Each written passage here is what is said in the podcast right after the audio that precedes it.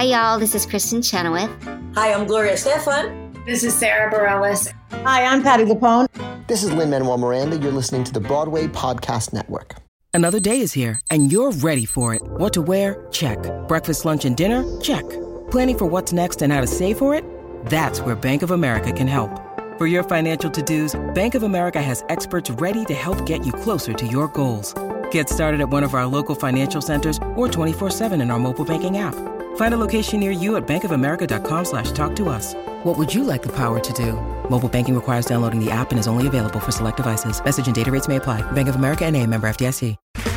Okay, round two. Name something that's not boring. A laundry? Ooh, a book club. Computer solitaire, huh? Ah, oh, sorry. We were looking for Chumba Casino.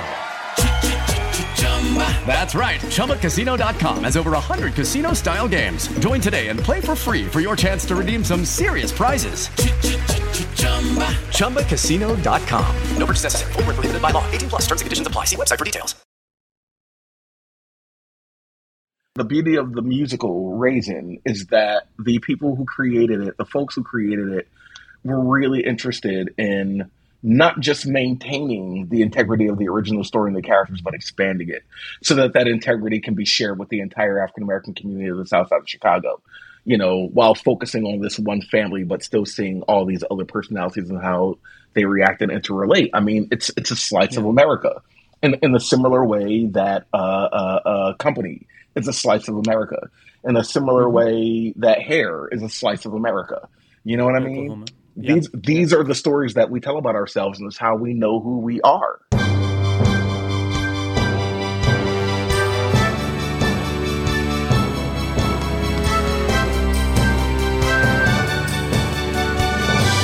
Welcome, everybody, to a musical theater podcast where we discuss the cultural and emotional impact of some of our favorite musicals in theater history. My name is Jeffrey Scott Parsons. You can call me Jeff. Today, we are discussing the best musical Tony winner from 1974, Raisin, which is, of course, a musical version of the famous play A Raisin in the Sun by Lorraine Hansberry. You may remember me mentioning the show briefly during our episode on The Wiz earlier this year. I'm really grateful to be covering it because, quite frankly, it gave me the chance to get to know it better. it's a show that doesn't get uh, produced very often. And what makes me even more grateful is who's here to chat about it with me. He is a theater director, puppeteer, African American theater historian, and archivist. Everybody, please welcome Jerrell L. Henderson. Yay! Jerrell, thank, thank you so much. I usually have to do my own applause, so I really appreciate the fact that you applauded for me. if I can, if I can do anything, just also know that everyone applauds with me, right, guys? Yes. now, I say all the time uh, on the show that as a young boy, musical theater became like the art form or the filter through which I began to understand and relate to the world. And I know I don't know you that well, so correct me if I'm totally off here, but it seems to me like maybe we have that in common. Like more specifically, it seems musical theater has become one of the ways for you to relate to and understand your African American heritage. Is that is that kind of fair? Without question. I just didn't know it was happening until it had happened. Well, I mean, um, and that's what no our one... 30s are for. yeah. Amen to that no, no one told me. And my family, you know, I grew up in South Philadelphia um, before it was gentrified. Um, and it's still pretty segregated. But when I grew up in the late 80s, early 90s, um, it was 99.9% African American and like 1% Southeast Asian. Um, so we were all people of color. we were all by so-called BIPOC folk then. But yeah, no. Um, but we didn't. My family didn't go to theater. We went to church and to the movies. Um, and so the Wizard of Oz led to the Wiz. My mom, my mom's favorite musical is Grease. Grease is not my favorite musical. Grease is the word. I, so I know Grease by heart, or at least the film.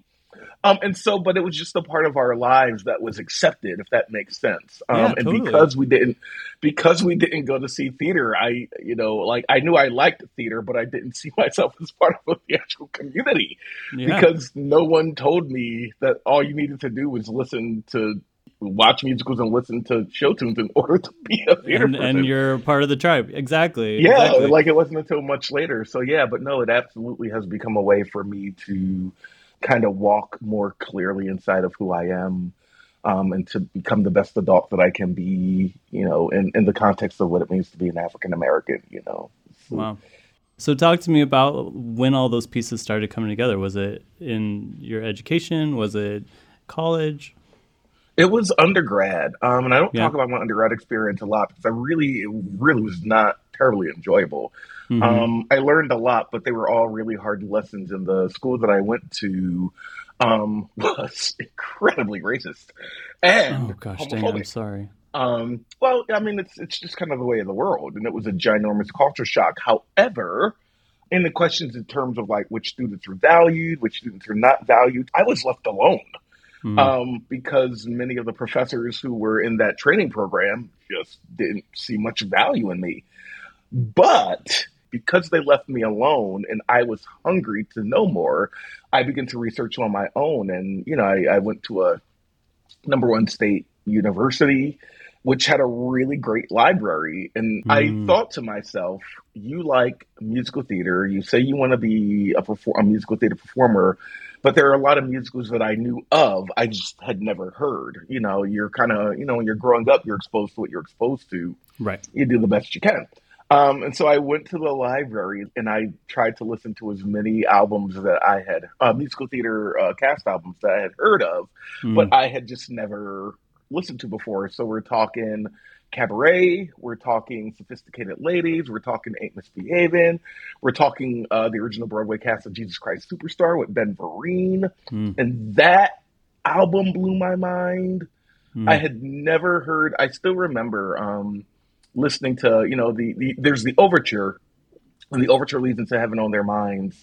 And I remember sitting in the library uh, listening to Ben Vereen perform Heaven on Their Minds, and I had never heard anything like that. And I was raised in church, and he was saying things that you did not say about Jesus. Fair I enough. was like, whoa! But it, and it was like the rock music, and he's hitting these high notes. Jesus, you know, he's Uh-huh. these crazy high notes. And I, I, this is one hundred percent true. I, I ripped after the song was over. I ripped the headphones off of my head and threw them across the room like they were on fire. And I just kind of sat there trying to make sense of what I had just heard. That's amazing. And then I went across the room, picked up the you know the headphones, plugged them back in to the vinyl because this was on vinyl at the time, um, oh wow. and listened to it again. Let's And- try this and, uh, again. Have have been hooked ever since. Like that was my first intro. But no, it's well, a, and then speaking of vinyl, you have this incredible collection. First of all, tell us about your collection because I'm just so kind of enamored by it. Sure. Around the pandemic, I started collecting musical theater albums from the African diaspora. So the first album that I bought in that genre, because at first I had gotten this record player as a gift from my husband. It was the first birthday present he ever bought me when we were Aw. dating. Um, and he bought me this record player, and he we never spoke about it. He just sensed it, and it changed my life. Clearly, I mean, it got me here with you. Yeah. Um, and the first album he bought me was Ella in Berlin. Um, and I was like, this guy's a keeper. and so that Winning. afternoon, that afternoon, I ordered uh, Lena Horne's "The Lady and Her Music" because Mm. that's one of my favorite albums of all time, and I listened to it more than anyone born, you know, towards the end of the 20th century probably should. But I really like it, and it speaks to me directly. Um, around the pandemic, when theaters shut down, and I was beginning to search for community. You know, I had a few run-ins with some other uh, theatrical personalities at that time online, and I was just kind of searching for community. And, and you know, my, my husband Ricky, uh, Jin Chow, uh, my husband, uh, Hey, hubby. Recommended that I find, you know, if you don't see the community that you like, maybe you should create your own. Mm. And I went, well, that's not a bad idea. And so I started intentionally collect. I said, oh, you know what I'm going to do? I, I want to think about creating an Instagram page that just revolves around Black musical theater. You know, and of course, I was thinking, you know, Raisin, The Wiz, Eubie. Mm-hmm. but it occurred to me that Black theater goes beyond African American in relation to like North America. You know what I mean? When you think of what it means to be Black, it, it isn't just, you know, those of us who were born in Philadelphia or Milwaukee or Chicago. But, you know, that's work that's being done in Brazil. That's work that's being done in, you know, Trinidad, Tobago and Jamaica and Ghana and Nigeria. And so it really put me on this path of like, okay, so you want to investigate theater and musical theater in the African diaspora based on the vinyl albums that have been left behind. And so I began to intentionally collect vinyls from all over the world and the more I did it and, and created the page, and um, people began to respond to it in really cool ways. Meaning, like people began to follow and comment, and you know, and and comment on how it was giving them a sense of history. And you know, I I love seeing this and being surrounded by people who are just who are just interested in the subject matter. If, if you like history, if you like music history, if you like musical theater history, if you like African American history, and for me, the sweet spot is like African American musical history. so, yeah, exactly. So it plays it plays to folks who have that that drive, and it's it's really changed my life in a lot of positive ways. Hmm. And as an artist, as a human being, as someone who's always felt a little bit out of place um, you know, I, I, there, there, weren't a lot of kids like me growing up. I'm terrible at basketball. Um, and while that can be a really nasty stereotype, it in in the case of my childhood, you know, that was what you did. You played basketball or football. Maybe you ran track. Um, so there weren't a whole lot of people excited to talk about, you know, the origin, the, the revival of Chicago that came out in like 96, 97 with Bebe Neuwirth. Like that, I was like, uh, I ran out and got the CD. It was like everything, you know, like trying to, you know, listen, like trying to play the cell block tango for my friend who's like, uh, I, I like you, Jerrell. I don't know if this music is for me. You know like, I mean? like, no, you don't understand. It's satire. it's really good. They're so cool. But um, but now that I'm a little bit older and I've created this community, there are folks who who totally who totally buy into that. Um, and so you feel less alone. That's that's really what it's about. That's fantastic. And so for those of us who everyone everyone who loves musical theater can appreciate it, but those of us who are African Americans searching for the elements of what we've contributed to society because society is always finding ways to remind us that we haven't contributed. um, and at least, you know, I can't, you know, you can't be all things to all people. Mm-hmm. But in the realm of musical theater, oh, I'm not asking for anything because look what we've contributed to this. Look at what you know. I, am it's, Undeniable. it's not that I'm, I'm I'm looking for a seat at the table. I helped build this table. This table is part mine. Mm-hmm. So I will mm-hmm. not be asking for a seat to the table. I will be sitting down. You know? Because it's partly my table. Yeah. because yeah. I helped build this damn table. Mm-hmm. And that's and so it's also empowering in that way. That's uh my brain is going like so many directions. Um oh, and I'm like, yay. focus, Jeff, focus. But the the last episode we had was on the Pirates of Penzance and we looked at kind of the uh the the world of operetta and um, and how that influenced the musical theater art form. And the same should absolutely be said for another part of the family tree, which is jazz and mm-hmm. um, African American artists in general. And then which goes on to inspire, among others, uh, Gershwin. Mm-hmm. Yeah. you know what I yeah. mean? Yeah, um, exactly. Yeah. Now, we're going to spend a lot of time talking about amazing artists today, but one of the ones that we absolutely have to talk off the bat is Lorraine Hansberry, who mm-hmm. wrote, like we said, uh, Raisin in the Sun, the play originally, in what was it, 1958? 59, 59 well, is, 59 is when they were when, working on it, but 59 is when is they, Broadway. Broadway. Yeah. yeah. She's the first female African American playwright to have a play on Broadway. The idea for this play was inspired in part by the difficulties her family faced in in housing and securing a mm-hmm. home in a historically white neighborhood. Her father, Carl, was the Hansberry in a Supreme Court case named Hansberry v. Lee. Um, right. So like it, it is a huge part of her identity and her her growing up. And I think what's so interesting is that this play, I mean, changed theater, right? I mean, it's widely considered one of the best plays of all time. It was a big hit. It didn't win Best Play at the Tonys. It didn't win the Pulitzer Prize, uh, which we can talk it won about drama, the drama It did win the dr- drama won critics. drama You're critics. right. Yeah, You're for right. best play. Yeah. When did you know this play? This, for me, especially in my, I think, high school education, and I, I would probably risk to say for many white people, it was the first window for me to see the black experience of pre-civil rights era in America. Yeah, or at least the more authentic one, because we're you know after the African American experience is constantly being shown in film and television and on the news, but it's always really skewed and, and Mm-hmm. perverted. Um, whereas Raisin is kind of like, in in many ways, a breath of fresh air because the characters are allowed to be fully formed Fully human formed. beings. Yeah. Um, you Yeah. know, um, no, uh, a high school is the Yeah. first time I remember. Uh, I'm sure we read it, but I, I remember my this guys had to be ninth or tenth grade. Uh, my English teacher played the vinyl album of the recording um, with Ossie Davis and Ruby Dee, uh, Zix Moke, and so I remember listening to that in, in Wow. English.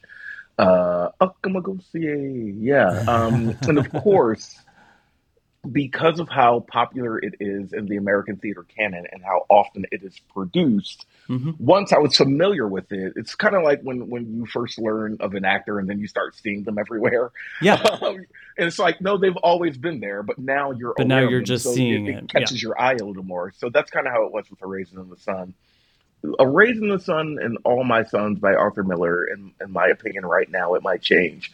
It's like the closest America has ever gotten to a truly realistic play because most of the plays that are considered American realism have really heightened moments. You know what I mean? You think about Death of a Salesman and the brother Ben who walks through a wall. That's not real. Interesting. But in Raisin in the Sun, like the time is chronological. Mhm. it takes place in like one location Mhm. um, and it's about people like moving through their lives. It's so special. It's so special. The title of the play comes from a line from a poem by the legendary poet Langston Hughes, and um, and I was wondering if you wouldn't mind reading that section. Would you mind? I would not mind at all. Um, the poem is called Harlem, and it's it's uh, at least in the the collection of poems that I have, it's Harlem number two. So there are Mm. two Langston Hughes poems named Harlem. It says, "What happens to a dream deferred? Does it dry up like a raisin in the sun, or fester like a sore and then run? Does it stink like rotten meat, or crust and sugar over like a syrupy sweet? Maybe it sags like a heavy load, or does it explode?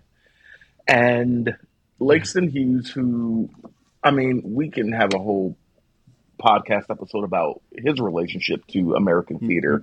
Yeah. He was also a playwright, but one of the one of the issues that he wrestled with, you know, twenty to thirty years before Dr. King's famous speech, was the idea of the American dream and what that dream meant to African Americans or people of African descent, BIPOC, what, what, do, what do you want to call? And when you read the lines of that poem next to Lorraine Hansberry's A Raisin in the Sun, you can see elements of all of, of the, the the poem is exploring what what do African Americans do with the fact that they are so that we are so limited, often limited in our choices.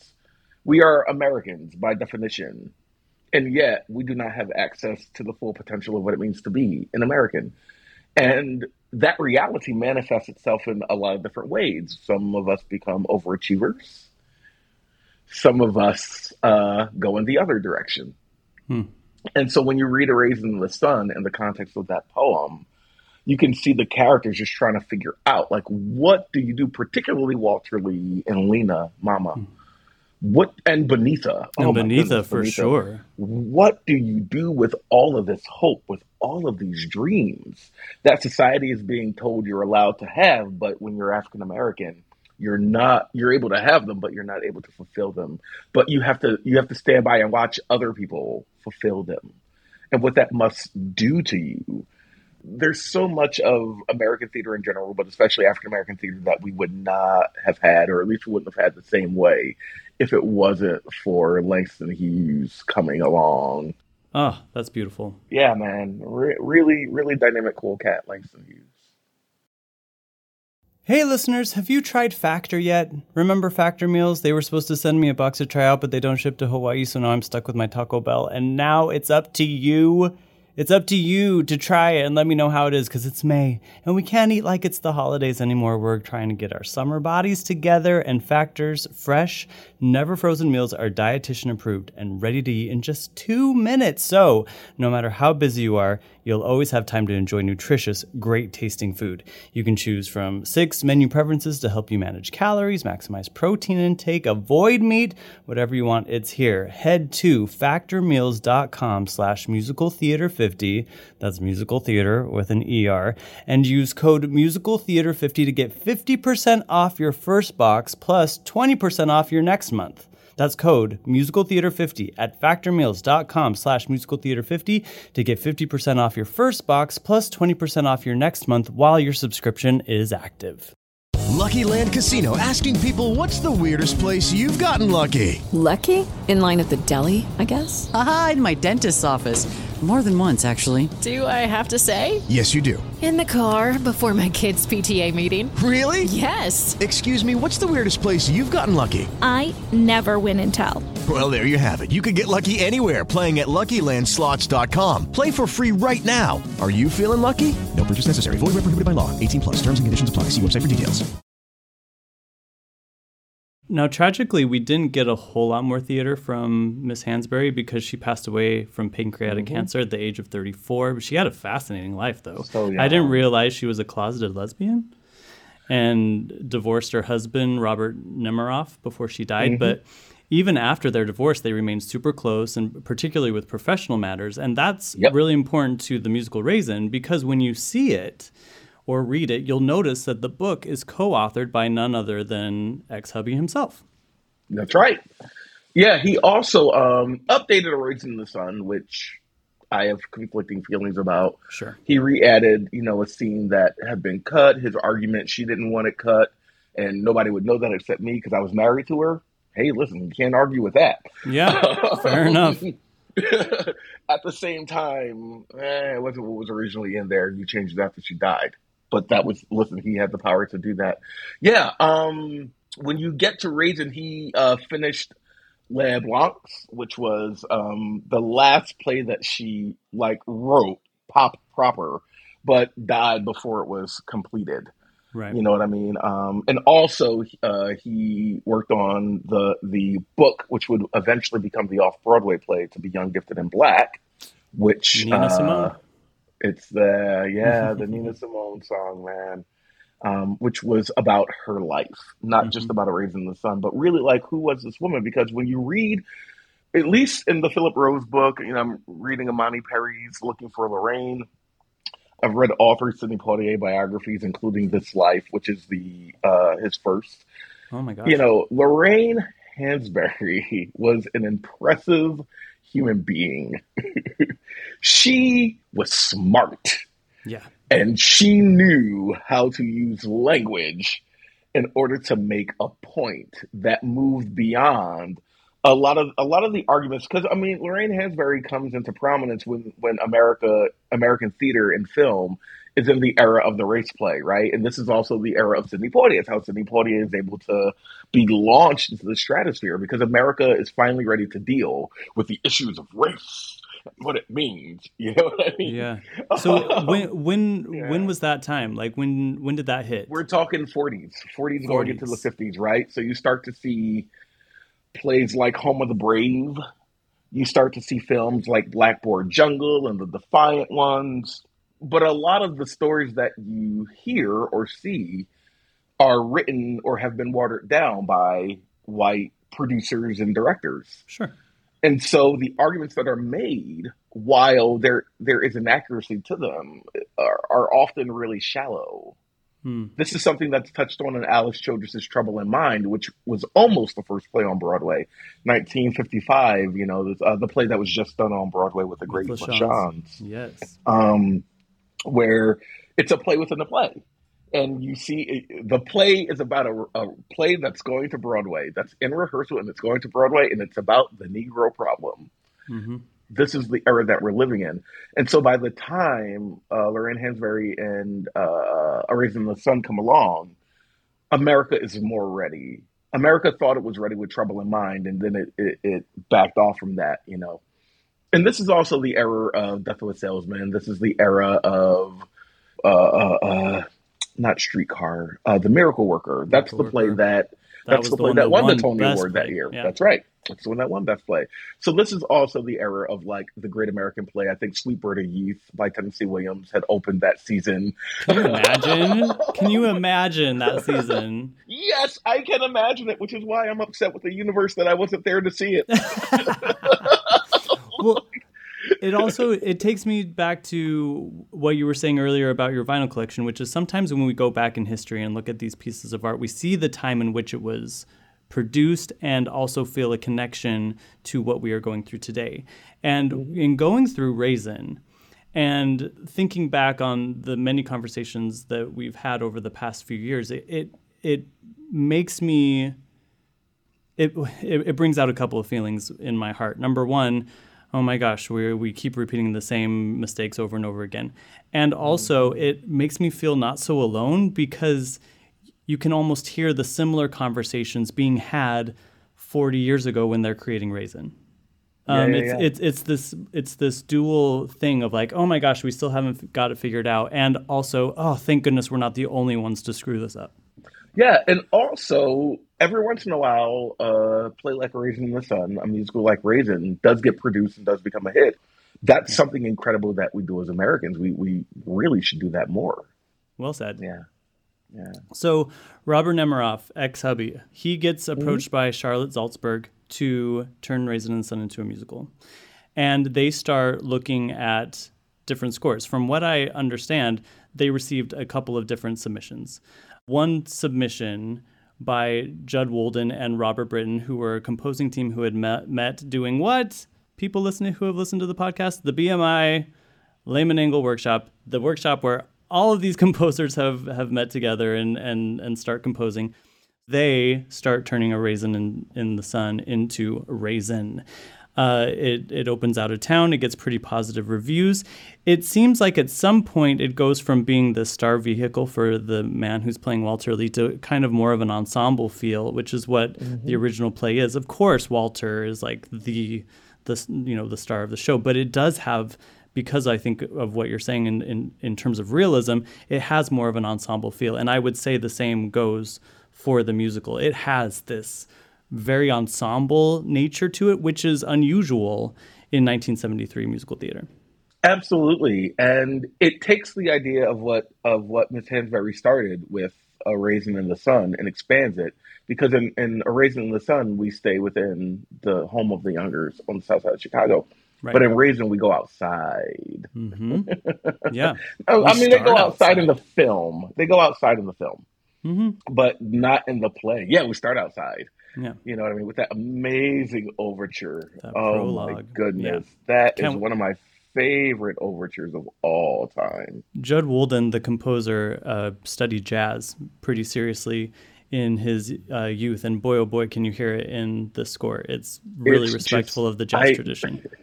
It's it's so haunting. It's just like, okay, you've got my attention.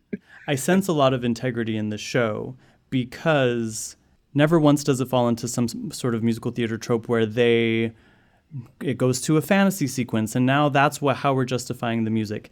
It it really does stay grounded in what the play was striving to do. And that doesn't mean it's devoid of theatricality. That is not the case. In fact, the original production was staged pretty skeleton skeletally. Is that a word? Skeletal? Um, Oh. and and there was a lot of pantomime, that sort of thing. So it, it was very theatrical, but it was always about people. It wins Best Musical, like I said, in the in 1974 Tony Awards, as does Virginia Capers. She wins Best Featured Oh, Actress for Lena Younger. Virginia Capers. My ah. gosh, just you listen to this album and her performance, and there's just so much wisdom and soul coming out of her, every cell of her body. It's fantastic. Now, it doesn't win Best Score or Book, which is not totally unusual, right? The Lion King and Thoroughly Modern Millie, for example, those are the two examples that come to mind, won Best Musical while losing the other awards to, um, well, Lion King to Ragtime and Millie to Urinetown. Uh, the weird thing here that I don't think has happened before or since, and I just wanted to plop this in here, is that the winners of Best Book and Best Score that year weren't nominated for Best Musical. Mm-hmm. So, Best Book went to Candide, that amazing show by Leonard Bernstein. I mean, that, that mm-hmm. score is incredible. But not only was it not nominated for Best Musical, it wasn't nominated for Best Score. Can you imagine that Glitter and Be Gay and uh, our uh, Make Our Garden Grow weren't even nominated for a Tony Award? And then the winner for Best Score was Lerner and Loewe's Gigi. It wasn't nominated for Best Musical either. Mm-hmm and it wasn't nominated for best book. So like what was happening in 1974, Jerrell? I don't understand. That's why I love uh, the 70s are, are it's probably my favorite decade in American musical theater. I was just talking to a, a playwright a few weeks ago and we were talking about, you know, what era of time we would go back to if we if we could.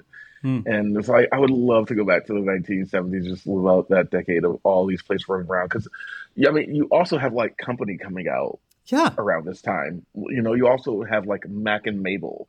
You mm-hmm. also have, you know, Pippin. Uh, I mean, it's just you, you got like Pippin. all you got all of the Fosse stuff you coming know what out. I mean, Godspell. You know, I mean, just it just there were so many stories. It was pretty wild.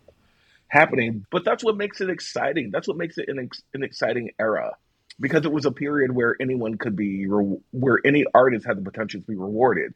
Nine times out of the ten, it was probably going to go to a white artist because that's the way that America generally worked. But the '70s was a period in which that began to break down. You begin to see that a mm. little bit. Now, again, the '80s would come and it would kind of go back to business as usual. Yeah, you know that wouldn't really be broken again until I would argue the early '90s, when you begin to see, you know, Luther Henderson being nominated, George C. Wolfe being nominated, Tonya Pinkins and Audra McDonald for a while. For Just a ruling minute. that feature. It would like go back and forth yeah. between the two of them. Mm-hmm. So that's when you begin to see that again. You know what I mean? Brian Stokes, Mitchell, Norm Lewis, and so on. Um, but that's kind of what makes it so cool. And that whole idea of the ensemble, which is how we begin speaking.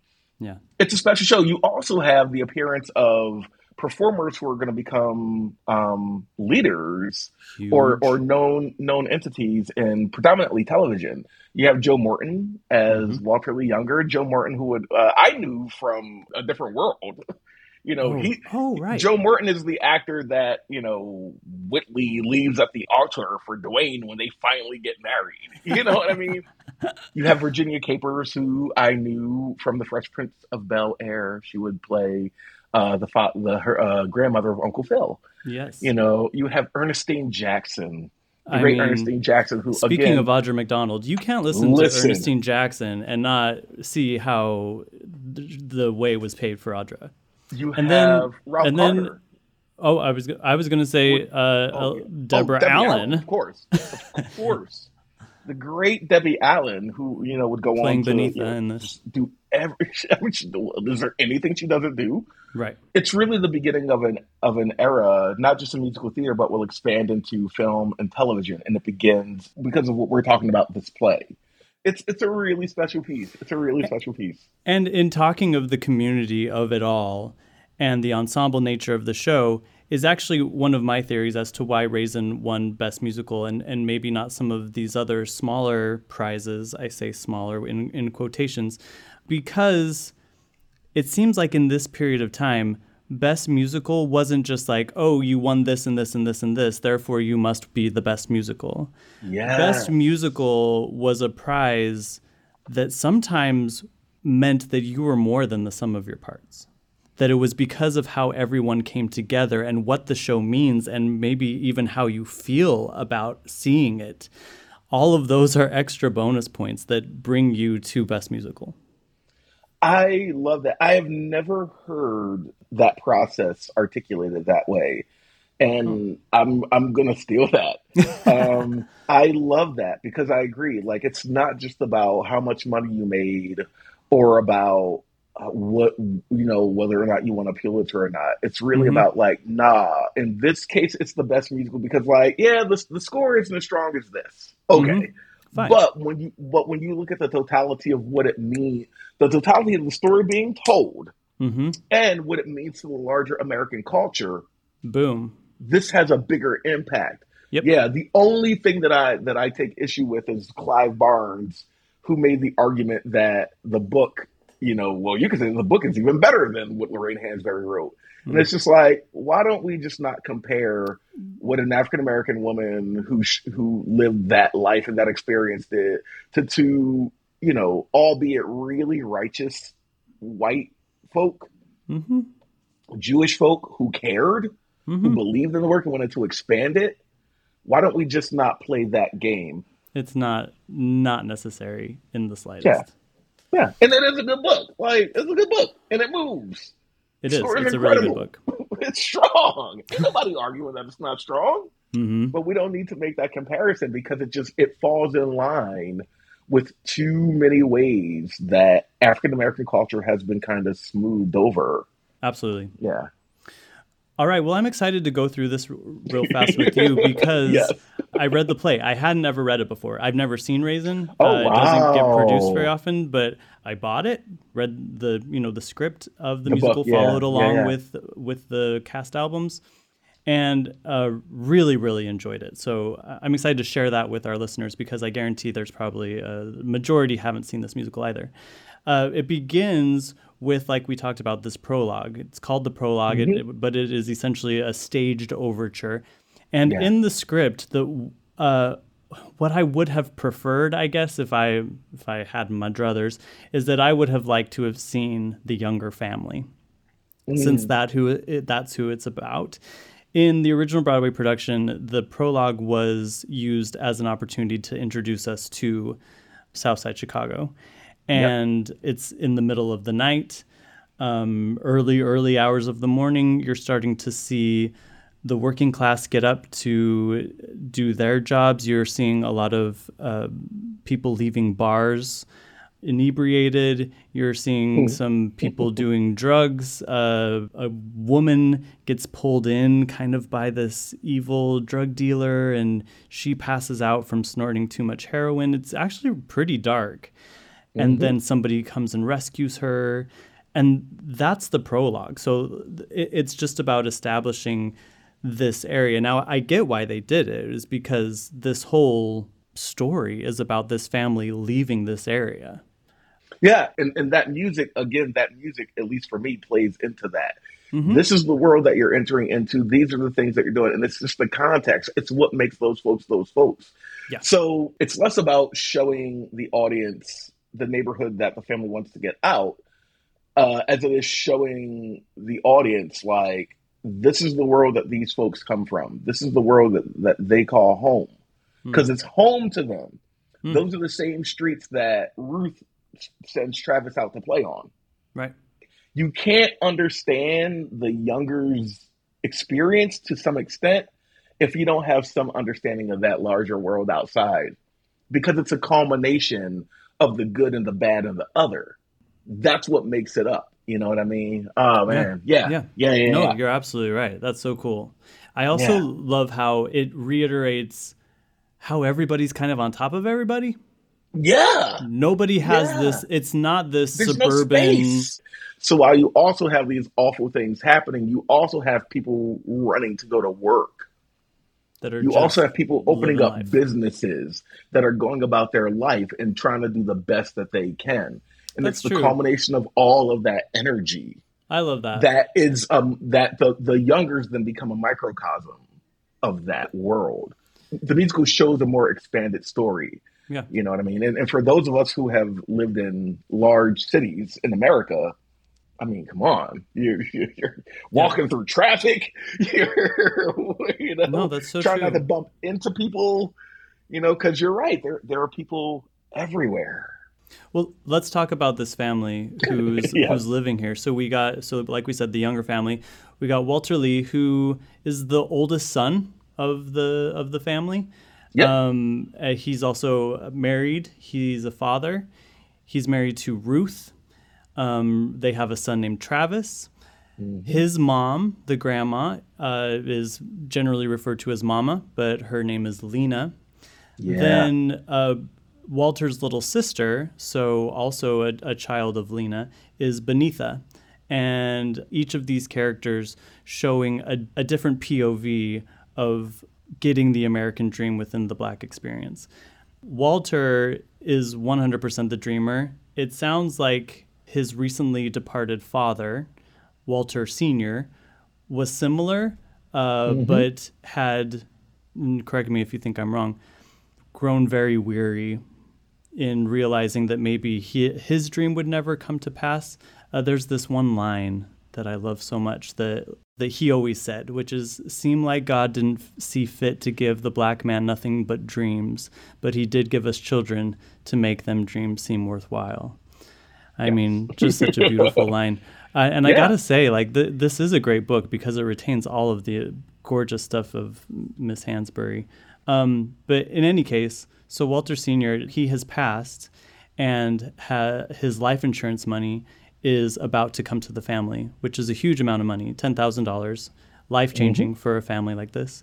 And when we meet them, we see Walter, his dream is to start a liquor store with two other people. Now, Mama does not like that idea because she is a very conservative religious woman, and the idea that you are going to start a business to fuel people's addictions to liquor is, is more than she can handle. Yeah. Yeah, yeah, yeah. That's that's the basic premise of the story. There's one thing that I want to um, go back to, which is uh, Walter Senior and the whole idea of his dream. I don't think that Walter Lee Senior ever gave up on his dream. I just think he renegotiated them. Okay, because it's similar to the ending of Caroline or Change, right? Mm-hmm. Absolutely. Yeah. Yeah. All right. I'm not going to get where I want to get to, but my kids are and yeah. that then becomes the dream if that makes sense. And I, yeah yeah completely. Yeah. And i but I, and i think that there for better or worse there's something incredibly american and universal about was, that's that what i was going to say because yep. it, it is this audacity of hope to borrow a phrase from president obama that we preach the ideal and live in the reality. That's, and yes and, yes and when we live in the reality, then what we can pass on to the next generation is that next sense of hope because then maybe they might get even a little bit closer because we know we'll fail. We know we're going to fail to reach this perfection. It's just it it's not going to happen. But that's what kind of makes us crazy and beautiful at the same time. Every my father and both of my grandfathers were laborers. This is me telling you my life history. Mm-hmm. They worked with their bodies that's how they made their money. I'm an artist. I work with my mind for the most part. You know what I mean? My energy, yeah. my ideas, my creativity. Mm-hmm. That is a version of the American dream. Yeah. You know? And that's that's what they're pushing for. No, I, I really I dig what you just said. I really like the way you just put that. Oh, thank you. Thank you. I really appreciate yeah. that. Well, you inspired it. Um, the, I'll take that. now, in terms of what you were saying about not necessarily giving up on your dreams, but growing up or I don't know, whatever. Renegotiating. Whatever, renegotiating. Thank you. Renegotiating your dreams. Yeah. Ruth, who's Walter's wife, mm-hmm. she she is the one who I maybe is always encouraging some renegotiation because Walter yeah. has this dream. This is going to be at liquor store, liquor store, liquor store, and Ruth is eat your eggs, eat your eggs, eat, eat your eggs, right? um, which eat my eggs. which I, I love. Once again, a perfect place for a song because that that eat your eggs, Walter, is such an iconic line in in the straight play. So then the the fact that it then gives way to this I want song for, yeah. for anyway, my uh, my question within all of this is to say, I don't think Ruth is trying to be a wet blanket on this situation. No, not at all. She's Ruth not the nagging wife that Walter sometimes Ruth mistakes her to be. She needs to be practical because Ruth lives in a reality that doesn't afford her. Walter Lee drives around the city all day. So Walter Lee gets to see a lot of life. He's a chauffeur, by the way, everybody. He's a chauffeur, yeah. Ruth spends time working in kitchens. I'm going to go out on a limb. Walter Lee has the car or he takes a cab to work where he drives a car for someone else. But I'm going to go out on a limb and say Ruth is on a bus or a train going to someone else's house. And then she spends all day in someone else's house. And then she comes back to her house. Mm. So the idea so there is there there's a possibility that you could fall into the trap of the so-called nagging wife which is like old school misogyn american misogynistic anyway but there's this great line i don't know i don't remember if it's in the musical there's a great line where uh, uh, towards she offers him milk she's like do you want some milk or something to eat and he's like no i don't want no milk why are you always trying to feed me mm-hmm. and she mm-hmm. and her her response is I just want to give you something. yeah, yeah. No, it's I in the musical. else- I don't know what else to give you, and that's before they they get all sexy. Actually, Yeah, and there's a line in, in earlier in the play where she's talking to Lena at the table, and they have that conversation about the money. And Lena looks at her because she starts to sell. She starts to do what Walter Lee asked her to do. Walter Lee is like, "You talk to Mama," and she's like, "I don't want to deal with that," but she does it because she wants to support her husband, and she Mhm. knows how frustrated he is. And she she starts to work Mama, and Mama looks at her like, "Did Walter Lee sell you on this store?" And her response is no. But he needs he needs it. Lena. He needs it. He needs something that I can't give him.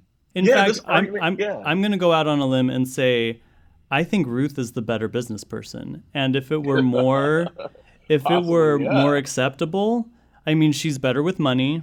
She's more level-headed, but at the same time she listens because she understands that through all of this like energy and maybe even misplaced aggression that sometimes comes out of Walter, she still hears what he needs, which is That's right. something to to make him feel valued and and uh, Yeah. seen. You know, She sees him go out every day, just like his dad did, because she knew Big Walter. Hmm She saw him do that. They all lived in that apartment together, and then Big Walter died. Ruth is the hard. I think she's the hardest character to play in that play because she is the most level-headed. Walter Lee is always yelling. Beneatha is always yelling, and Mama doesn't yell a lot, but Mama knows what how the world should be. let's actually talk about Beneatha because Yeah. she is she has all of the benefits of being the youngest in that she doesn't she's probably been a little bit more spoiled than Walter. Oh my And- goodness! Yes. and because of that, she also has all of the possibilities. She wants to be a Mm. doctor, but she also wants to play the conga drums. You know, uh, she every day she has some new interest. I love it, and yeah. and um, so the world is totally her oyster, and Yes. It drives everybody crazy. But it's also what makes Beneatha so lovable, right? yes. So, uh, and Walter is being very competitive with Beneatha right here at the top because she wants some of this money, this insurance money, to put her through college so that she can become a doctor. And uh, Walter doesn't see why uh, she should be able to get her education and he not receive, uh, you know, his money to start this liquor store. Yeah, one of one of the challenges of scarcity is Mhm. that it begins to pit people against each other. We Yeah. see that in, in we see that in the American theater community all the time. Hmm. There's scarcity, and so it's like, well, can this opportunity be mine? Can this opportunity be mine? And, and we don't know how to share because there's not a lot to share. And, and we can talk to the larger, you know, again, capitalism, the larger reasons and, and how people use, you know, race, culture, age, gender, sexual orientation to divide people. But no, that's basically it. No, Benny, for, for all, Beneatha is the character that Lorraine Hansberry wrote about herself. Oh, I'm sure. So oh, you're so Beneatha, right. You're so Beneatha right. is no. Is she said Lorraine it. Hansberry. She said she Does she? admitted to it. Oh, really? Benny is so outspoken and so yeah. She's so, that outspoken, and it's and it often pits her against her family, including her mom. Um, when all of a sudden she'll just start, you know, philosophizing and d- decide that right. there's no God, which is just not okay in Lena's household, right? Um, but she's also the one who's most connected to her history as an African American, and she's also Yes. the only character in this play who is connected directly with her history as an African American with her relationship with Asagai, because Right. Asagai connects us to the motherland that we were taken away from. So Asagai is somebody who she's met at college, in college. That's right. Oh yes, And- thank you, thank you. And Yes. he uh, he's from Nigeria, Nigeria, Liberia? yes, Yeah, Nigeria. Nigeria. and sh- he is inspiring within her this connection to That's who right. she is and kind of shedding also the skin of all what has been placed upon them. Um, Yeah. Once again, just so beautiful to see these different people all related, all living in the same cramped quarters, and all having such different experiences and perspectives on the same life. imagine what it means to an African American going to see this musical in the early 1970s, who the, the only representation of a human being from any country in Africa is in a Tarzan movie. You know what I Right. mean? Or in Yeah. a, but Beneatha is the only character that has that that had that's able to make that connection. So while we may agree with what she says, while we totally disagree with how she expresses herself sometimes, Mm-hmm. she does have a connection to her past in a way that the rest of her family doesn't. And Mm. she is the closest one to really getting a sense of identity. And she's able to teach Mama. Uh, it's it's just really like the collision of those personalities. seeing how Mama uh, reacts with Beneatha and uh, specifically Asagai, and also reacts to Ruth and Walter Lee, brings to my awareness awareness once again how living on top of each other they all are, and nobody has any privacy. No, And that's right. I'm sure everybody knows when Ruth and Walter are having sex. Like because you know what I mean? And Yeah. it- like there are just things that everybody understands but nobody really has to talk about, but it's it, it that is how close this family is in terms of living quarters. And so when when Ruth and Lena sit down to really discuss like what is she going to do with the money, the the mom is very Mama Lena is very adamant that yes, some of the money is going to be going to Beneatha for her education mm-hmm. because that's what Walter Sr. would have wanted. And then she's going to use some of the money to make a down payment on a house because she wants them to get out of this place. In the musical, Walter is shown to have a pretty big drinking problem. Yeah. Um, is that the case in the play as well?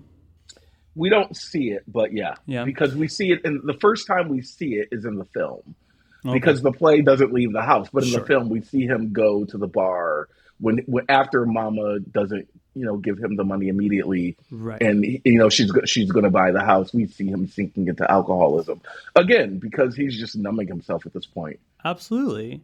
And unfortunately, I think it also doesn't help his case at all because here you have you're you're wanting your mom to invest in a business where you actually might have a problem being around that substance too much. You know what I mean? Yeah. Like, and they Oh, don't wow. ever talk about that. They don't ever talk about it, but it's there. It feels very clearly I present. never thought of that, and that's really yeah, wow, that's really clear. It, it is arguably that part of one one of the reasons why she's against that because all she says is that I don't want to sell people liquor. Yeah. But Walter Lee also has a drinking problem. Yeah, so, So you like, don't maybe that's not a great idea. And she's Yeah. just so she's so clever in those ways. And once again, everybody knows everything about everybody that I I can't help but see that connection. well, it does give us it gives us a it does give us a good song though. We have the song "Booze." Yeah, You know what I mean? Which is where they talk great- about it. Well, there are so many great songs. I really recommend that everybody listen to this score. Running to Meet the Man is this great song where Walter's trying to keep up with the rat race. Uh, uh, um, Booze, which you mentioned, which is when Walter is meeting with his business partners to Yeah, you Willie- to get the store. Harris. Sweet Time, which is this beautiful song that Ernestine Jackson sings on the original cast album. Ruth is she's she starts it by singing to Walter about like Ah. remember when we used to be sweet, and then it, it becomes this duet and ultimately pretty sexy and, and romantic. Can I can I tell you that that a that is my favorite scene in A Raisin in the Sun Mm. because it's it's how you know that Lorraine Hansberry, even though she was a beginning playwright, understands dramatic action. Because Walter Lee and Ruth just beef. The first time you see them together, they're just beefing. They're tired, they're cranky, they're hungry, they just beef. Once they realize that Ruth is pregnant and everything kind of starts falling apart, and he comes back, no one else is in the house. No one else is there, and they start talking to each other hmm. and they start asking each other questions, and you can see the spark of the flame that used to live there. It used to be a big flame, and now it's just a spark. You know, how did we get to this place where we don't, where we're afraid to talk softness to each other? We yell at each other now. How do we get, how, which is a great couple question, right? It's a Yeah, great marriage. Like, it's a great question. how did we get here? And just as they're beginning to come together, Mama enters and she's bought the house. Yep, and she tells Boom! everybody that she's used the money to make the down payment Yep. on a house, and it's not just any house; it's a house. It's a it's a house in Clybourne Park, which In Clybourne Park. white neighborhood where black people don't move, and it shatters all of that. Sweet Time is also my favorite song in the musical Raisin. Mm. It's a. it's- I mean, it's just stunning. It's really duet. beautiful. I love it. And then, um, oh, sorry, no, you were you were going through them. No, Yeah. no. Just so once that news comes to comes to pass, then we're right here at the end of Act One, and Walter Lee sings "You Done Right," which is just a powerhouse of a song. Talking about Yes, that's the yes sir, no sir. Mhm. Would you like to go, sir? I mean, it is powerful. And that what what's his name again? I forget. Who played Walter Lee? In, Oh, uh, Joe? Morton. Joe Morton. Joe that's Morton. right. Thank you. Uh, Joe Morton just has this golden throat. I mean, and Oh he, and he's He's pushed incredible. to his l- limits. I mean, the the score Yeah. is really really challenging, and in particular, this first act closer is just filled with uh, Yeah. rage You and frustration wanna me and say yeah. you Oh. done right. All right. I love we it. we can't pay for the copyright. Oh, Don't yeah, sing yeah, sorry, sorry, anymore. sorry. No, I'm just kidding. That was 30 seconds. exactly, exactly. Okay, round two. Name something that's not boring. A laundry? Ooh, a book club. Computer solitaire, huh? Ah, sorry, we were looking for Chumba Casino. That's right. ChumbaCasino.com has over 100 casino style games. Join today and play for free for your chance to redeem some serious prizes. ChumbaCasino.com. No purchase necessary. Where prohibited by law. 18 plus terms and conditions apply. See website for details. Hey, listeners, have you tried Factor yet? Remember Factor meals? They were supposed to send me a box to try out, but they don't ship to Hawaii, so now I'm stuck with my Taco Bell. And now it's up to you. It's up to you to try it and let me know how it is because it's May and we can't eat like it's the holidays anymore. We're trying to get our summer bodies together, and Factor's fresh, never frozen meals are dietitian approved and ready to eat in just two minutes. So, no matter how busy you are, you'll always have time to enjoy nutritious, great tasting food. You can choose from six menu preferences to help you manage calories, maximize protein intake, avoid meat, whatever you want, it's here. Head to factormeals.com slash musical theater 50. That's musical theater with an ER. And use code musical theater 50 to get 50% off your first box plus 20% off your next month.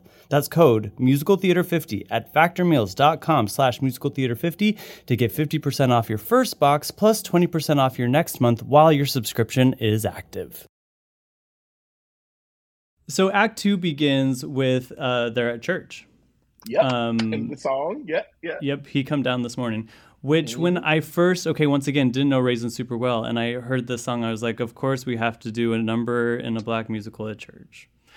But it's actually really fantastic and comes back in a beautiful way. It's like a three act play. It is. That song has like three different movements to it. Yes.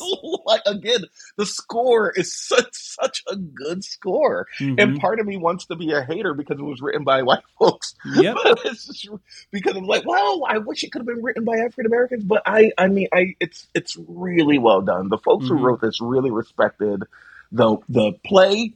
They really Mm-hmm. respected the characters, and they really went out of their way to make sure that the characters were full human beings, and it it, it it didn't just play around with the themes of it, but it tried to go to the heart of who these people are and how they live their life. And so when you get to "He Come Down This Morning," which could be a throwaway Broadway church song with black folks, Lord Absolutely. knows there are plenty. Mhm. Um, when you get to that, and you get to the the moment where it switches off to Travis, the young The son, son. And you mm-hmm. begin to see how gospel and church has is beginning to manifest itself in him. I like it because you can really see Lena's influence Yes. on Travis. And then we have again that community. It's not just the youngers, it's the youngers in relation to this community of African Americans, and they're all on different versions of the same journey. Some of them find their way through alcohol. Some of them find their way through work. Some of them find their way through church and religion. It is a recurring theme in the life of uh, African Americans who live in inner cities. And in this case, I'm speaking of myself. You know what I mean? My dad spent a lot of time in bars, and my mom spent a lot of time in churches. Mm, wow. that was my childhood. Yeah. You know what I mean? Um, because everybody was looking for a way to deal with the fact that you were working at these really menial jobs. You weren't sure what your future was going to be. You're living paycheck to paycheck. Yeah. You know, there needs to be some kind of release or something to build on. And with my dad, it was the camaraderie of other folks, who, other working class folks who understood him, and a good drink. And with my mom, it was believing that there's something, there's something better. Mhm. The end of Act One of Raisin ends with this like really dark emotional moment of like, I don't know where we're going, but wherever we're going, it's not where I'm trying to go. But the beginning of Act Two is like, nah, there's still joy here. There's something here. There's still hope here. there. There's still faith there. And I can't help but feel like Lena going to church brings her to this place where she gives Walter the rest of the money that she hasn't used on the down payment. And she says, I want you to take 3000 of it to put in a, an account for Beneatha's uh, education and then do what you will with the rest of it. And he's ecstatic. Here's the thing, and this breaks my heart to say Walter uses all of the money. Yeah, he's a really He- bad. He's not a great business. It's a terrible man. decision. He puts all of the money. He doesn't take out any of the the stuff for Beneatha, and puts it into this this deal with these two guys, Bobo and Willie. Yep. Cut to the chase. Willie hmm. skips town and takes all the money. Yep. And, so just- and I still have such an emotional reaction to that. she's she's so intelligent, Lorraine Hansberry, because the prime event that alters the trajectory of the family for the negative doesn't immediately come from white society. It comes from African American society, which is a, which is a hmm. society that is predicated on predatory behavior to each other because it is a microcosm of the larger society. Like that's what white America does to black America. yeah. And so you see that happening in a version of it. So, you know, some, someone from outside the community might look at that and go, well, that's black people treating black people poorly. But it's like, no, what Willie did is a reflection of what America does to black people all the time. And Willie mm. has made up his mind that he's going to be the taker as opposed to the one that's already getting taken. So you can imagine that something like that happened to Willie probably more than once. And he was just like, well, F it. There's, there's no use in trying to live a decent life Just looking out for myself. because you have to look out for yourself and you end up preying on the same people who are around you and to for that reality to be reflected on stage on the broadway stage at that level that's complexity. That is character and, and situational and, and neighborhood complexity. And the interesting thing about the musical theater art form is that then when you have a story like this, the moments that you decide to musicalize gain greater importance mm-hmm. simply because now you're spending more time on them. Mm-hmm. And the moment of this kind of robbery of Willie taking the money and running doesn't have a song. no What does have a song, however, is the situation that happens with the people from Clybourne Park. There's this dude Yep. by the name of wasn't Lindler? Lindner. Mr. Lindler? Carl Lindner. Lindner. Yep.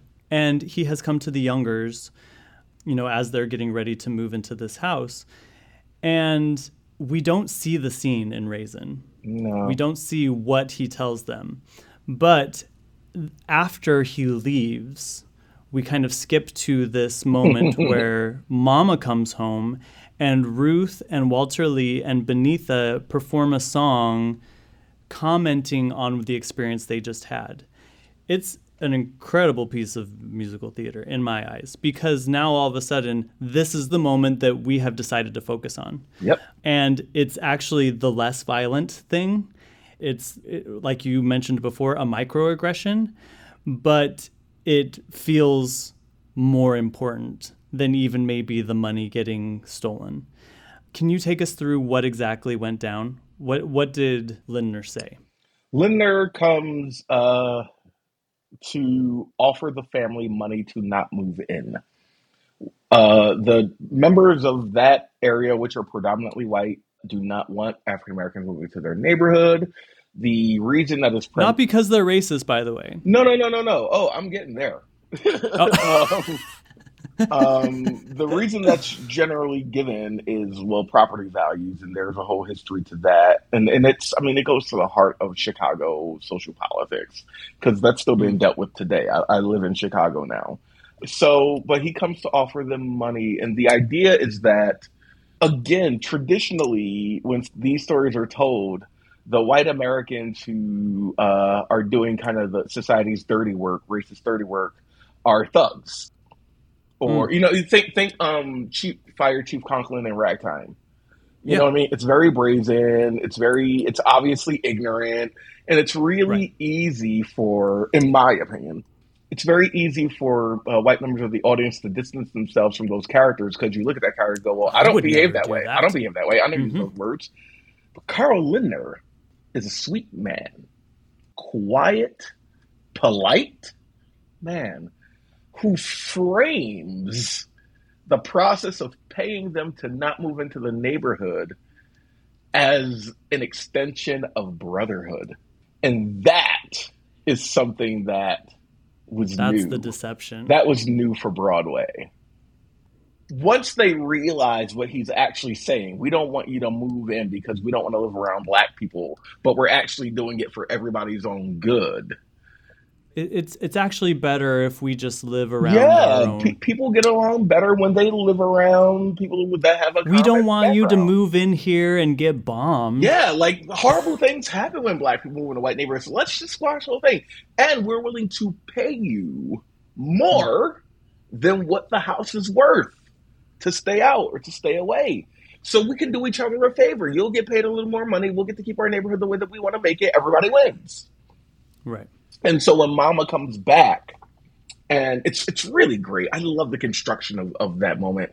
Mama comes in and, and they're they're like, wow, you know, they, they You don't you don't realize you what have we a, just went you through. have a you had a caller. I think it's beneath this line, and Mama understands what they're talking about, and her her response is, "Heaven, heaven give us strength, or Lord give us strength," something like that.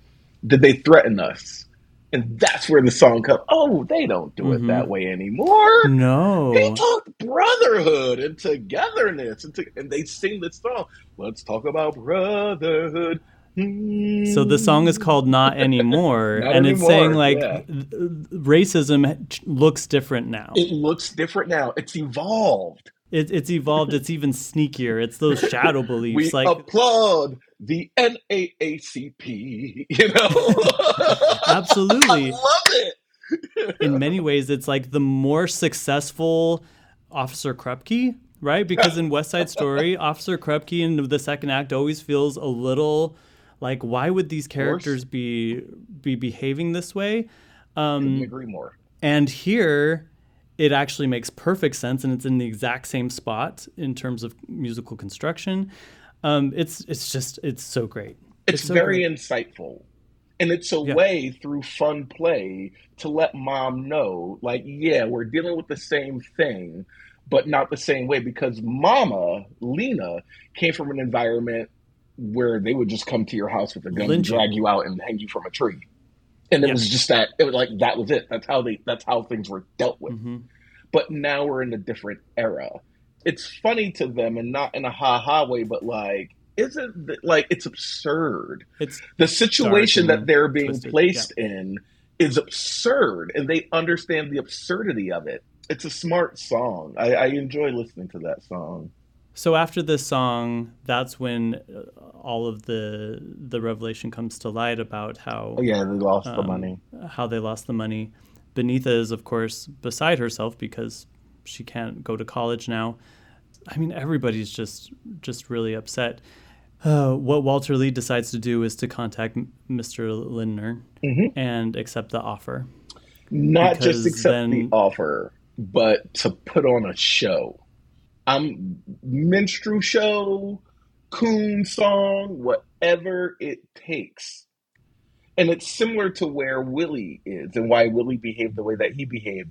At this point, the only thing that matters is money. Hmm. And I'm sick of doing the right thing. I'm sick of caring. I'm sick of working my ass off just to end up in the same apartment. And I can't get like, I'm 30 years old and I have a son that sleeps on the living room couch. I think of that mm-hmm. line so much because I'm like, wow, I don't, I don't know what that really feels like, but I can imagine what that must feel like. That yeah. must be a you must feel like the biggest loser in the world every time you wake up in the morning and you go into that living room. You know that you can't provide the way that you you you society says you should you should be providing for your family. So we're gonna we're not just gonna accept the money. We're I'm gonna cry if I need to get down on my knees and you know say, "Oh great white father, just give us the money and you won't have to live next to this bunch of stinking n word." Like it's a dark that song. You it's know, really that's a dark song, but it's it's and it's a reprise of "It's a Deal." That's right. That's absolutely right. Crazier. Yeah, and it goes to the heart of where he is emotionally at that moment because he's in a dark place. But the good news is, again, it's structured really well. The good news is, from that song, we get to uh, the Hills and Valleys. Is that the name of the song?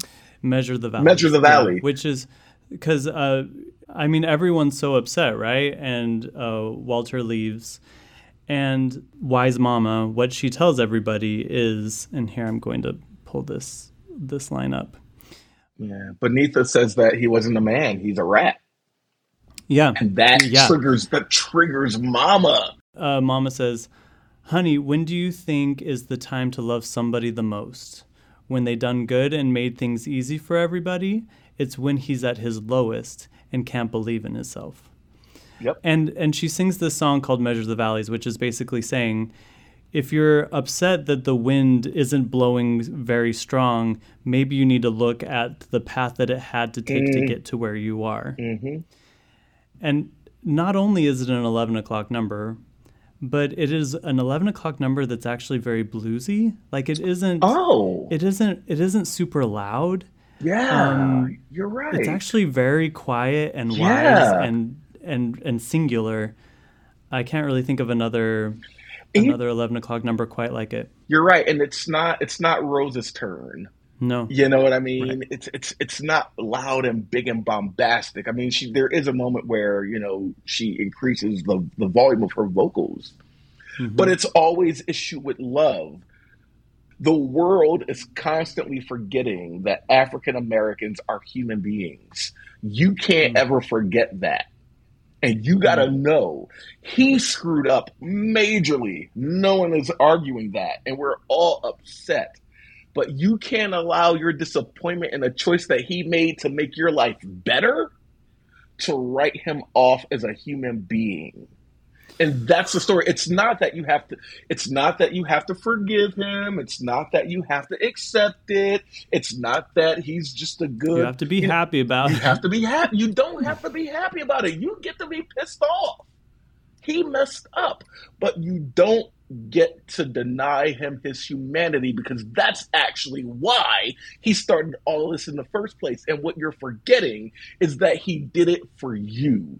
He thought he was hmm. doing something good for you. He doesn't have training. He didn't understand what he was doing. He made a bad business deal. And again, I don't I don't want to I don't think that it's an apology for Walter Lee's behavior. It's not. No, no, it's not. But it's not. it just means if you are going to love yeah. somebody, it's more important to love them in the hard times than the easy ones. That's right.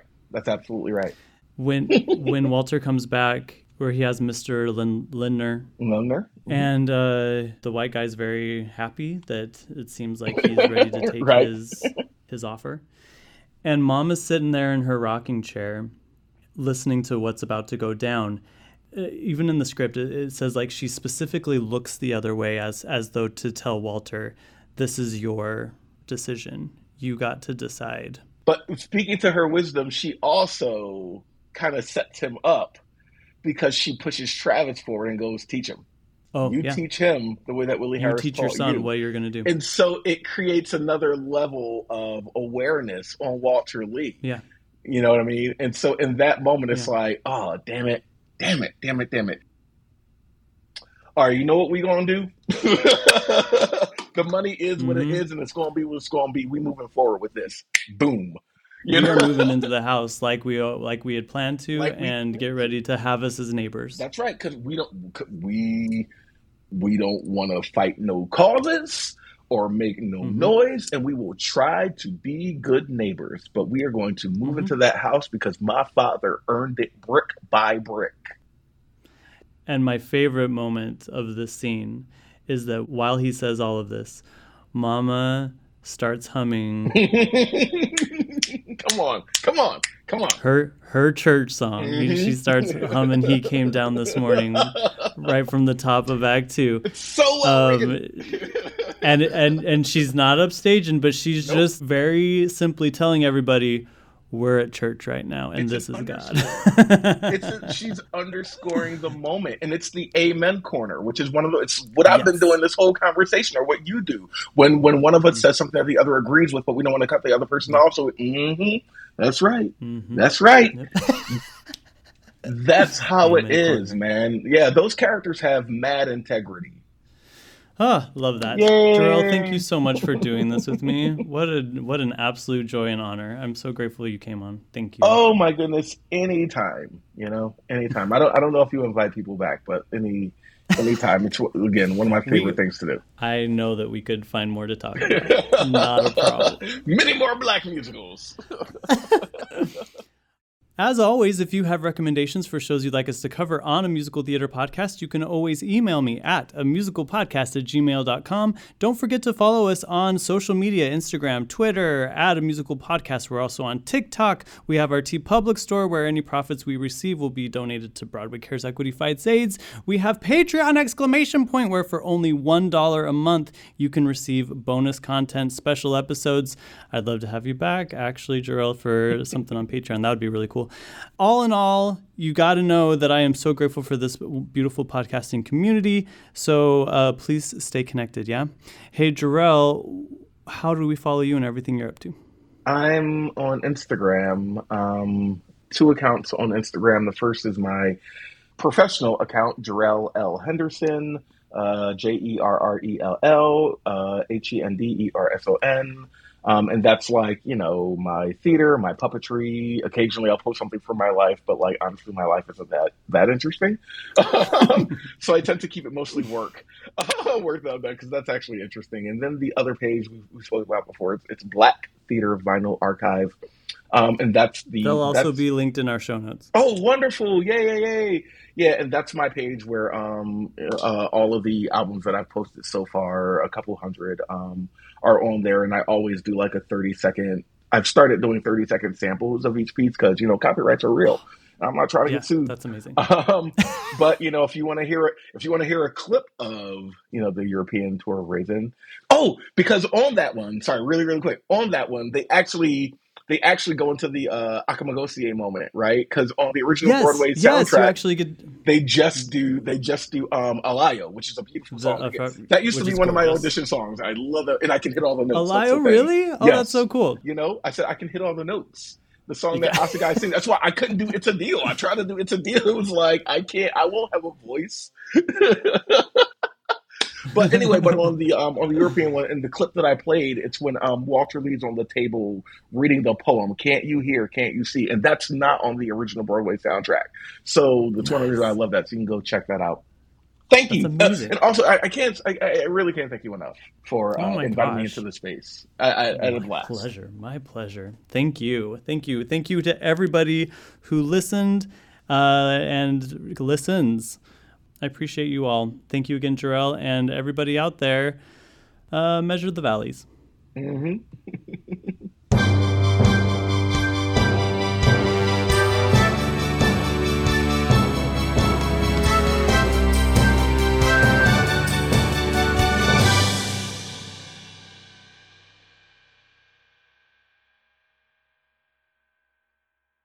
Hey, it's Leslie Odom Jr. here on the Broadway Podcast Network to tell you about the Rise Theater Directory, a program of Maestra Music. Rise is a national online resource designed to connect and empower backstage and administrative and creative theater professionals from underrepresented backgrounds. If you work or aspire to work in the theater community, this can help you find your next project. And if you hire theater professionals, search the Rise Theater Directory to find your next team. Create your profile now and get more information by visiting risetheatre.org. That's theater with an R E R I S E T H E A T R E dot org because only together we rise. It is Ryan here, and I have a question for you. What do you do when you win?